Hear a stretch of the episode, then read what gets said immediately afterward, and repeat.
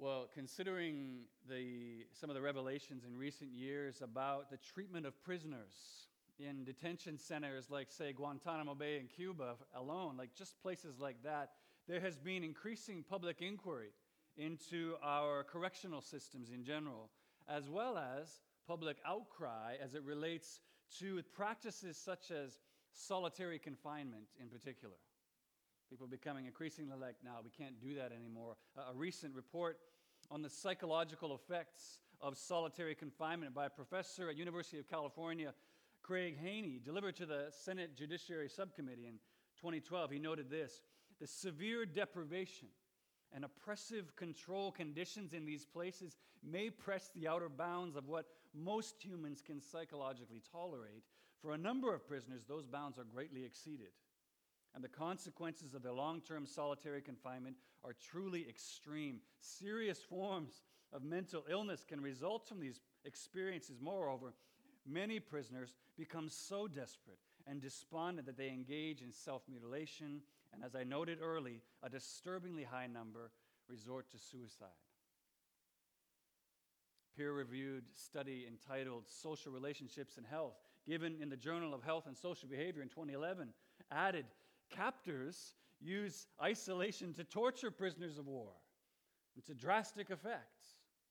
Social isolation of otherwise healthy, well functioning individuals eventually results in psychological and physical disintegration and even death. The reason I bring all that, up, all that up at all is simply to point out that what these and countless other studies have simply done is verified scientifically the truth of God's word that we have at the beginning of verse 18 in our passage. It is not good for a man, or any of us for that matter, to be alone. So, last Sunday we began this new teaching series entitled Procurvum, a Latin word meaning to be curved outwards.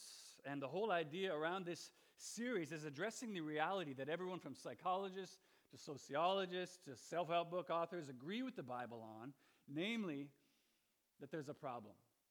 We got a problem. Something that is bringing about all this fighting, all this relational brokenness in this world that we see today between everyone from spouses to children and their parents to entire nations. But where the Bible differs is that rather than locating the source of that problem in uh, psychology, in uh, the environment, in family systems, or, or, historic injustices, any of these things, the, the Bible locates the source of the problem within us. It says it's in here this inward curved nature, incurvatus in se in the Latin, this inward curved nation, nature of our hearts. That's the problem. And what we looked at last week exclusively was the events given to us in Genesis chapter 3, uh, historically in Christian circles referred to as the fall, where we saw how uh, sin entered into the world through mankind's rebellion and the outward curved, relationally healthy design that God made us with became broken, became distorted, curved, we became curved inward on ourselves. And the results of that inward curving was that we became both curved away from God as well as from one another. But the gospel hope we said offered in the very same passage that God said He would provide a way to help reshape the curvature of our hearts outward once again, from being inward and self focused, outward once again to Himself. And if you weren't here last Sunday, I would just highly recommend get on our YouTube, iTunes page this week and, and listen to that message if you haven't heard it, because it really is going to be foundational for everywhere we go through this series now. Today, what we are going to look at from these passages in Genesis 2 as well as Ephesians 5 is one of the primary ways, after the sending of God's Son, that God provided to help reshape the curve of our hearts, namely, marriage. That God has provided marriage as one of the primary ways, after the sending of His Son, to help reshape the distorted curvature of our hearts. Now, I need you to hear me say this. If you're not currently married, if you have no plans to get to that anytime soon, or it seems that nobody's got any plans to get to that with you anytime soon, uh, that doesn't mean that there's nothing here for you this morning. It does not mean you can just check out and catch up on your Instagram feed for the next 30 minutes. any more than it means next week married people are allowed to check out when we talk about singleness. There, there is a, a unique beauty in each one of these tools that God has given to help reshape our, our heart's curvature. And one is in no way superior to the other in God's eyes, although we attach all kinds of, of significance and baggage to those two things in our own culture. So, for the unmarried person, if that's you here today, what I'm praying you'll gain from this message is either some insight into how you can be preparing yourself now to be a better suited marriage partner in the future, if that's part of God's plan for you. Or even if it's not, that you might at least gain a greater understanding of the goodness of God's design in creating marriage, and maybe just come to a greater appreciation of how God uses this tool to help reshape those of us who are married. If you are married, I'm praying that maybe some of your current perspectives, maybe some of your current blocks, some of your current struggles with marriage might just be reshaped, re- reformed in some ways, and, and re understood as we talk through God's design in marriage together this morning. What I pray all of us might see together are at least two things. I want to talk primarily this morning about how, marriage is about curving us back towards one another. That's where we're going to spend the majority of our time. But in closing, I do also want to talk about marriage and curving back towards God. Talk about both of these things marriage and curving back towards one another, marriage and curving back towards God. So if you have closed your Bibles, would you open them again? Turn back to that passage in Genesis, first of all, chapter 2, beginning at verse 18. Follow along with me as we look more deeply at how God uses marriage to reshape the inward curvature of our hearts back outward as He originally designed us. Okay, so let's look first of all at marriage and curving back towards one another. Again, we'll spend the majority of our time here, so don't freak out when I go to a second point. Marriage and curving back towards one another. Now, I have no doubt at all that a moment ago when I said that, that marriage was something that God uses to curve our, heart, our hearts outward once again, at least some of you in here were just like, what? Serious? Marriage? Really? Marriage is something. Uh, um, isn't marriage the, the place, like one of the primary places where you see so much relational brokenness into the world today? Like, how does God use that to help fix the relational brokenness that we have? Like, I, I think you've, you've misunderstood here.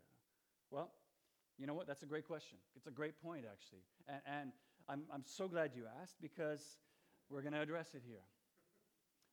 On the surface, and, and certainly given its placement before the fall, where we see marriage uh, being brought into the creative order, because of where it's placed, we might be tempted to respond to someone who says that by saying, Well, okay, listen, God intended marriage to be this beautiful, curve reshaping thing. That, that's how He originally designed it, that's how it started out. It's just that, you know, we messed up.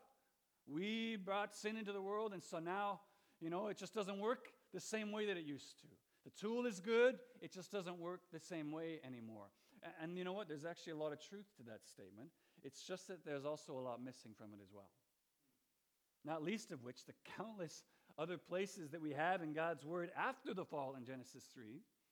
But marriage is still presented, even by Jesus himself, as this beautiful, curve reshaping relationship between a man and a woman, something the Apostle Paul says even helps us understand the relationship of Jesus to his church which means that marriage, at least as far as the Bible is concerned, has to be more than just this historical pre fall artifact in a museum pointing us to what could have been. And I'm convinced, hear me, I'm convinced what it also means is that maybe, just maybe, God designed the marriage relationship with the brokenness that was yet to occur already in mind. So, this is what we're going to do. We're going to just work through this passage, try to get an understanding of how it is that God designed marriage, and maybe my hope is that you'll be convinced of that too.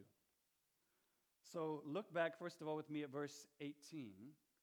Genesis chapter 2, verse 18. What you'll see there is something I referred to briefly last week that moment in God's creation of the world and everything in it, where after a stream of goods, oh, this is good, God saw that it was good, we get the very first not good that God speaks over his creation. Namely, it says, The Lord God said, It is not good for the man to be alone.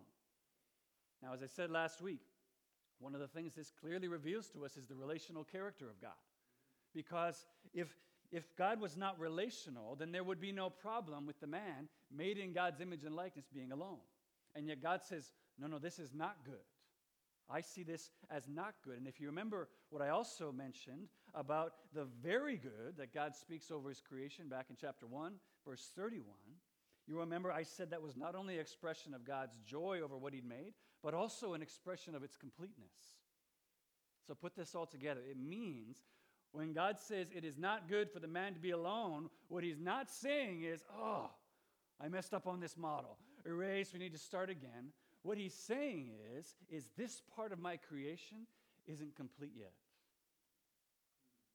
It is not yet complete, which I don't mean in some kind of like Jerry Maguire, like, you complete me. I don't mean it like that. I mean it in the sense of like, he's saying God's design for humanity is relational.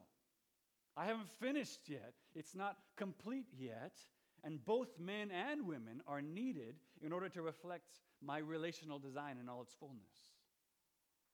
That's what he means when he says, This is not good. It's not complete yet.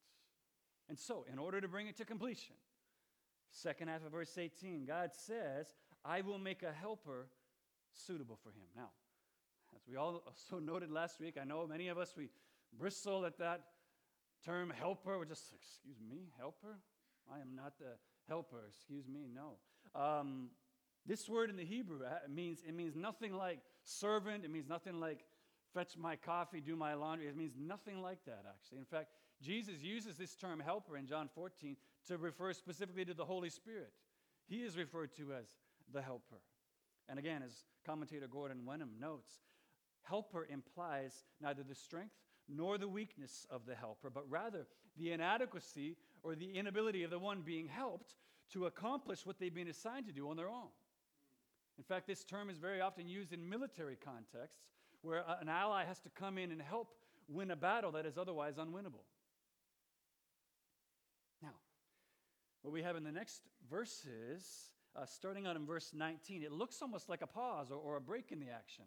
All of a sudden, we see this scene where God's bringing all these animals to Adam and he's naming them, but then it ends on a super weird note at the end of verse 20 there, where it says, But for Adam, no suitable helper was found.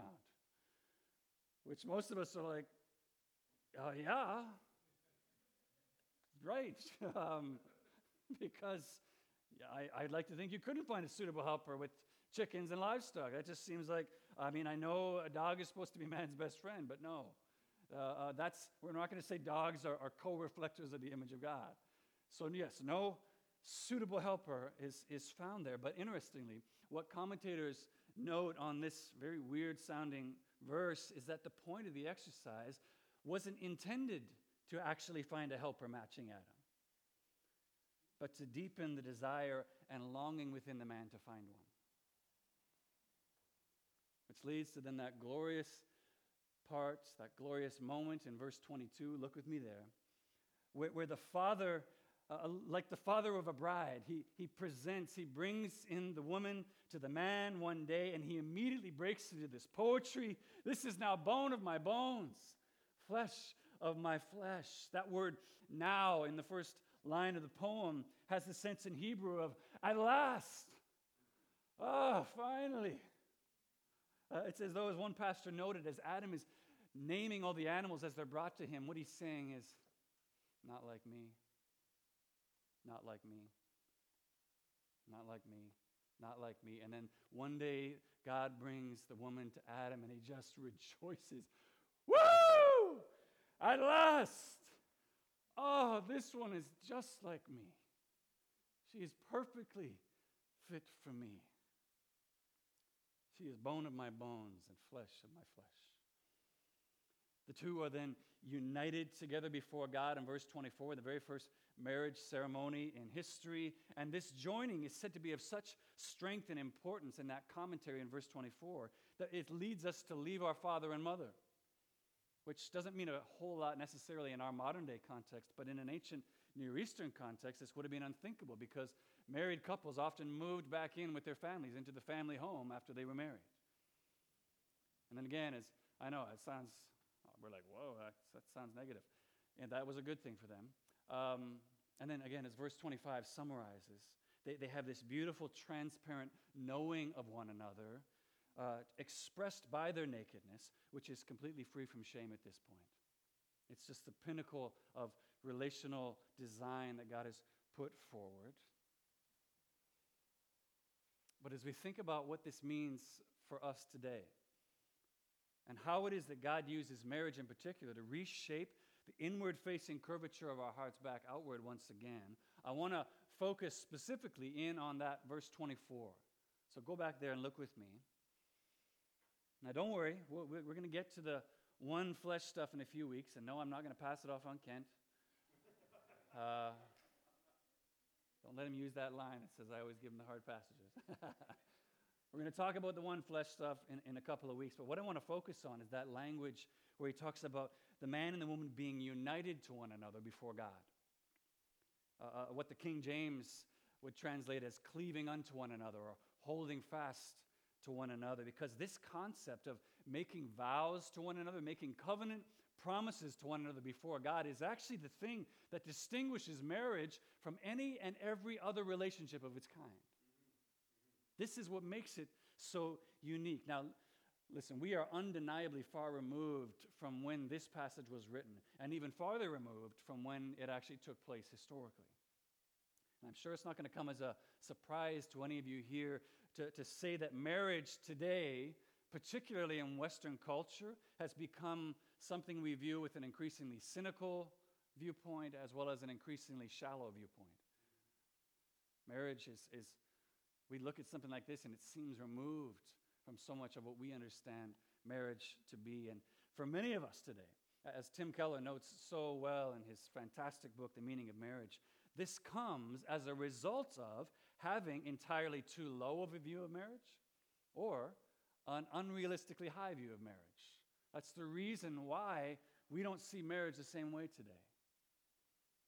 Now, the low or the lower view of marriage began to emerge, Keller says, especially during the Enlightenment era, when, quote, the meaning of life came to be seen as the fruit of the freedom of the individual to choose the life that most fulfills him or her personally. What does that sound like? Inward curved. It's about me. And this is just the air that we breathe now, isn't it? This is the, the, what it looks like in our culture. And so, as that applies to marriage, then, he goes on, in short, the Enlightenment privatized marriage, taking it out of the public sphere and redefining its purpose as individual gratification. The purpose of marriage is about me and me being fulfilled. That's the view of our culture predominantly. Even in Christian circles, we are not immune from this. Thus, the biblical view of marriage Yeah, which restricts you to, to one sexual partner for the rest of your life. What? Which, which, as we're looking at here, is marriage is designed to reshape and, and reform the inward curved nature of our heart. It means marriage was designed to change you. It was designed to change you. You need to be changed. So obviously that comes in direct conflict with this Enlightenment era thinking, causing marriage to appear uh, outdated, regressive, overly restrictive of my freedom, something that's to be avoided for as long as possible, or that we should discard the moment it no longer brings us fulfillment. But on the other side, the unrealistically high view of marriage, which is also born in this Enlightenment era, is no less damaging because now, here, the marriage partner, this one you're seeking out, is seen as the one sole hope for achieving that fulfillment. They're the ones that bring my completeness. If I can just find that right person, they're going to bring about the completeness and the fulfillment that I need for myself. Uh, it's, it is, I'm sorry to tell you, it is searching for the unicorn, and it is actually setting your marriage up for failure before it even begins. Why? Because no human being, flawed, imperfect as we are, however perfect it might seem at the beginning, could ever live up to the expectation, could ever bear the weight of that expectation to be the one sole thing that brings fulfillment to your life. It could never do it. In fact, the way God designed it and set it up is that only He is the one that can ultimately bear the weight of that expectation. Thus, over time, the idealized partner is either crushed under the weight of expectation, or more often than not, the shine wears off, and the unrealistic spouse simply comes to believe, oh, I just, I guess I married the wrong person. You're not fulfilling me anymore. I guess I, I got to find the right person. I got to find who my true soulmate is. And yet, Stanley Hauerwas, professor of ethics at Duke University, powerfully observed, and this is just such a money quote destructive to marriage is the self fulfillment ethic that assumes marriage and family are primarily institutions for personal fulfillment necessary for us to become whole and happy. The assumption that there is someone just right for us to marry, and that if we look closely enough, we'll find that right person. This moral assumption, he says, overlooks the crucial, an aspect crucial to marriage. It fails to appreciate that we always marry the wrong person. He goes on, we never know whom we marry, we just think we do. For marriage, uh, uh, or even if we first marry the right person, just give it a while and he or she will change. For marriage, being the enormous thing it is, means we're not the same person after we've entered it. The primary problem is learning how to love and care for the stranger to whom you now find yourself married. Wow. All the married people said. uh, but, but see, now, yes, as Keller goes on to mention uh, and comment on this, yes, sometimes there are people who are really, really the wrong person to marry. Uh, yeah, that, that is the case. Uh, sometimes maybe the person is just far too far older than you, far younger. Maybe you don't share the same faith, you don't share the same language. There's all kinds of things that would make that like, yeah, that's actually the wrong person to, to seek out. But the fact remains that everyone else is still or will become incompatible. Everyone. There is no right person out there to find. But this is also what makes biblical marriage such a powerful tool to reshape the inward curved natures of our heart back towards one another. How? Because, as I mentioned earlier, because it's united by a covenant promise. It's united by this covenant promise that holds you together through sickness and health, through wealth or poverty, all these things we vow to each other uh, in our wedding ceremonies. But according to this quote, it's also the thing that holds you together through the multiple transitions between compatibility and incompatibility, which inevitably come for both of you.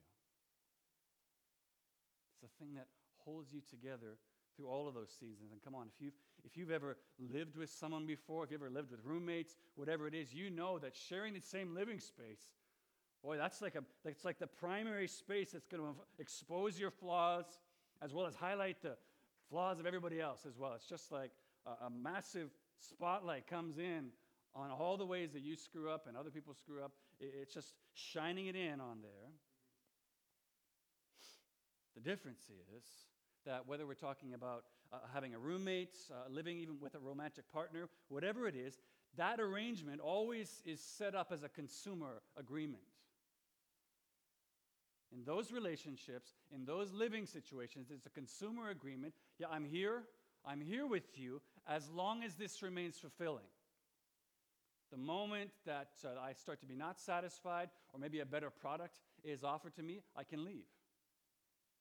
I can get out at, at any time. And although this appears to be like freedom, actually, when you look at it under the surface, it's actually incredibly limiting, incredibly unstable. You've got no promise that this person will be here tomorrow if you can't keep up being that fulfilling person for them. It's only in marriage where the covenant prof- promise offers you actual freedom to both be as well as to become who you truly are with the safety of knowing you're not going to be abandoned, you're not going to be traded in in the middle of the process. Which is ultimately why, although marriage is undoubtedly the place where our self focused inward natures uh, uh, come into the sharpest contrast with one another. It does, and, and that's why we see so much relational breakdown in marriage. It also becomes one of God's best tools to help reshape us. Marriage, uh, as Keller says, is not designed to bring you so much into confrontation with your spouse, it's designed to bring you into confrontation with yourself.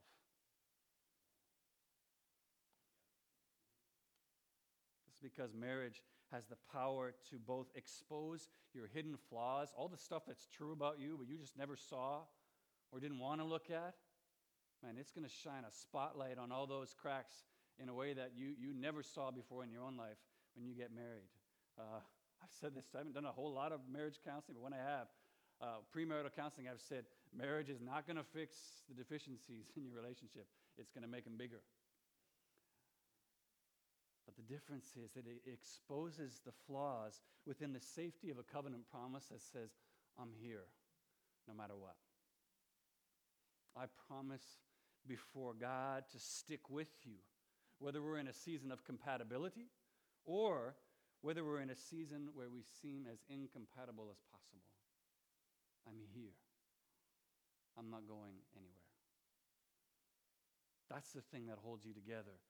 When the feelings, when the infatuation eventually fade, when the shine wears off, when your spouse seems as incompatible as possible. That's the thing that holds you together. And if you've heard me talk uh, any of these over the years about my own marriage, it's the, it's the reason that my wife and I are still married to, today promise was the thing that held us when we couldn't hold ourselves.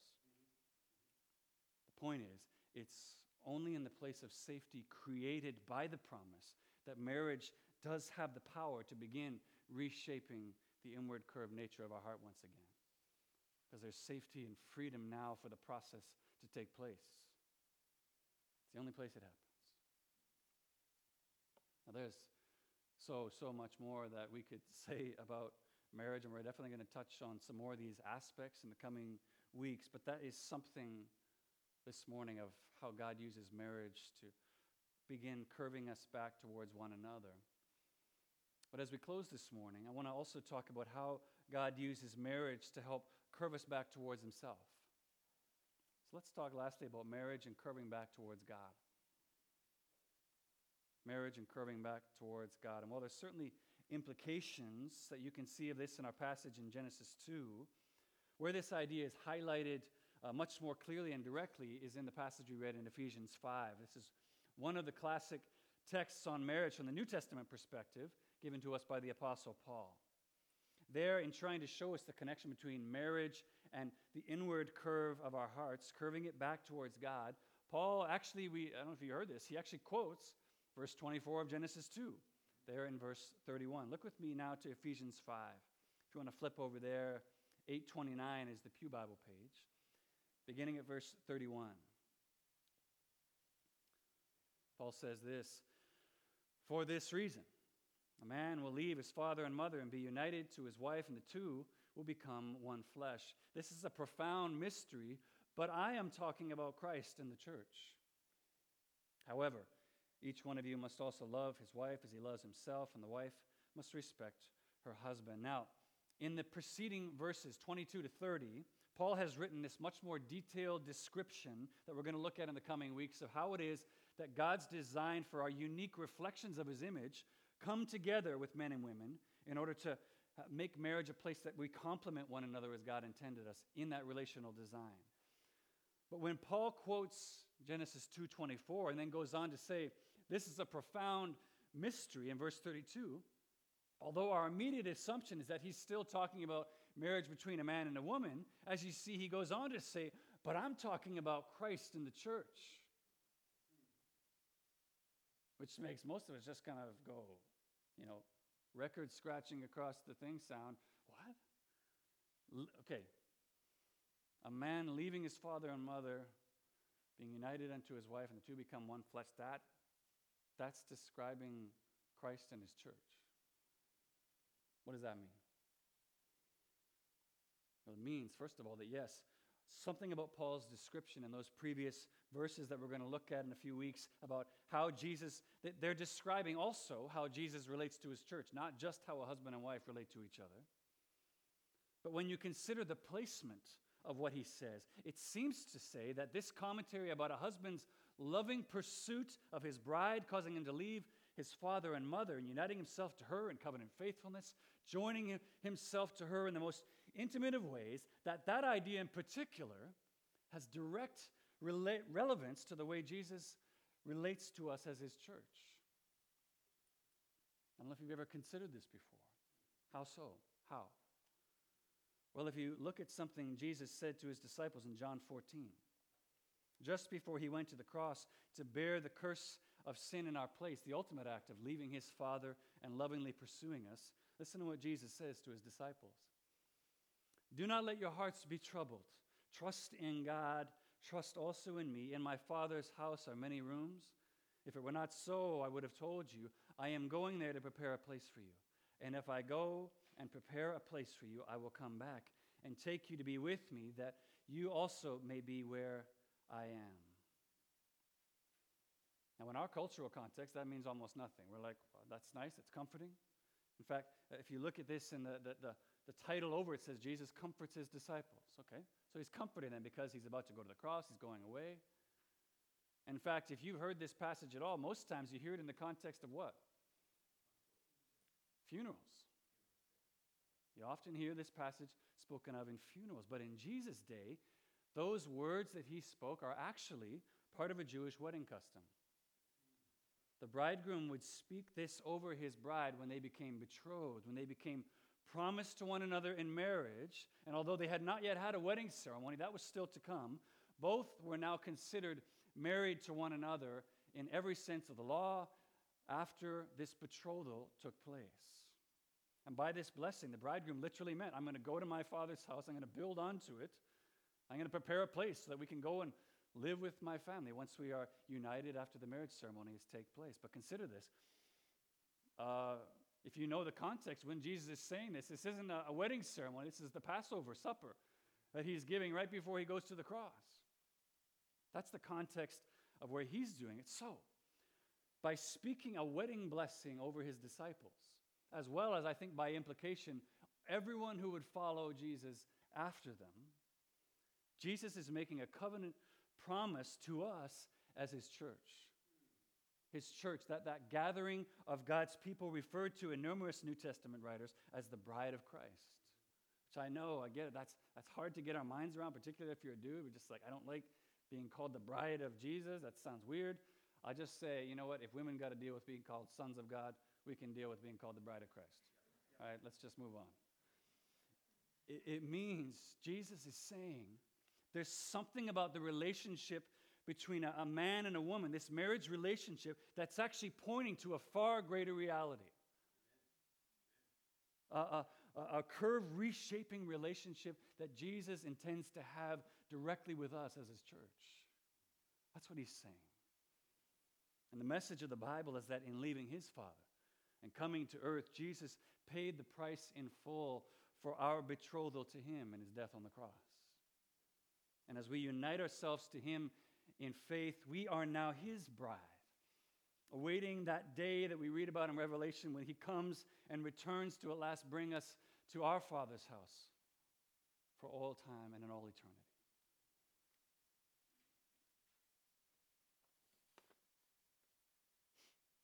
It is not good for the man to be alone. That's, that's where we started this morning, and by God's grace, where we end is in seeing the truth that in the coming of Jesus, we have a promise at last fulfilled that we never have to be. We never have to be. Now, some of us have experienced, or some of us will one day experience, an earthly relationship that pictures our union with Christ. But what we learn through the gospel message here is that the fullness of God's design for marriage to reshape the inward curve of our hearts is something that our earthly marriages only point towards. They're just pointing at. They're saying, This is what it's like, just a small shadow of it. This is why, if you're single here this morning, this is so significant to you as well, because what this means is that the fullness of God's design in marriage to reshape the inward curve of our hearts is something that can be experienced by all who are united to Jesus by faith regardless of whether you experience the earthly picture or not. you can experience the fullness of what God designed for us relationally, regardless of whether you experience the earthly picture or not. For exactly like we saw with the earthly picture, this marriage to Jesus also reshapes the inward curve of our hearts as it exposes our sinful nature, our, our in self focused nature. But that loving, reshaping exposure also takes place within the safety of his covenant promise to us never to leave or to forsake the bride for which he died.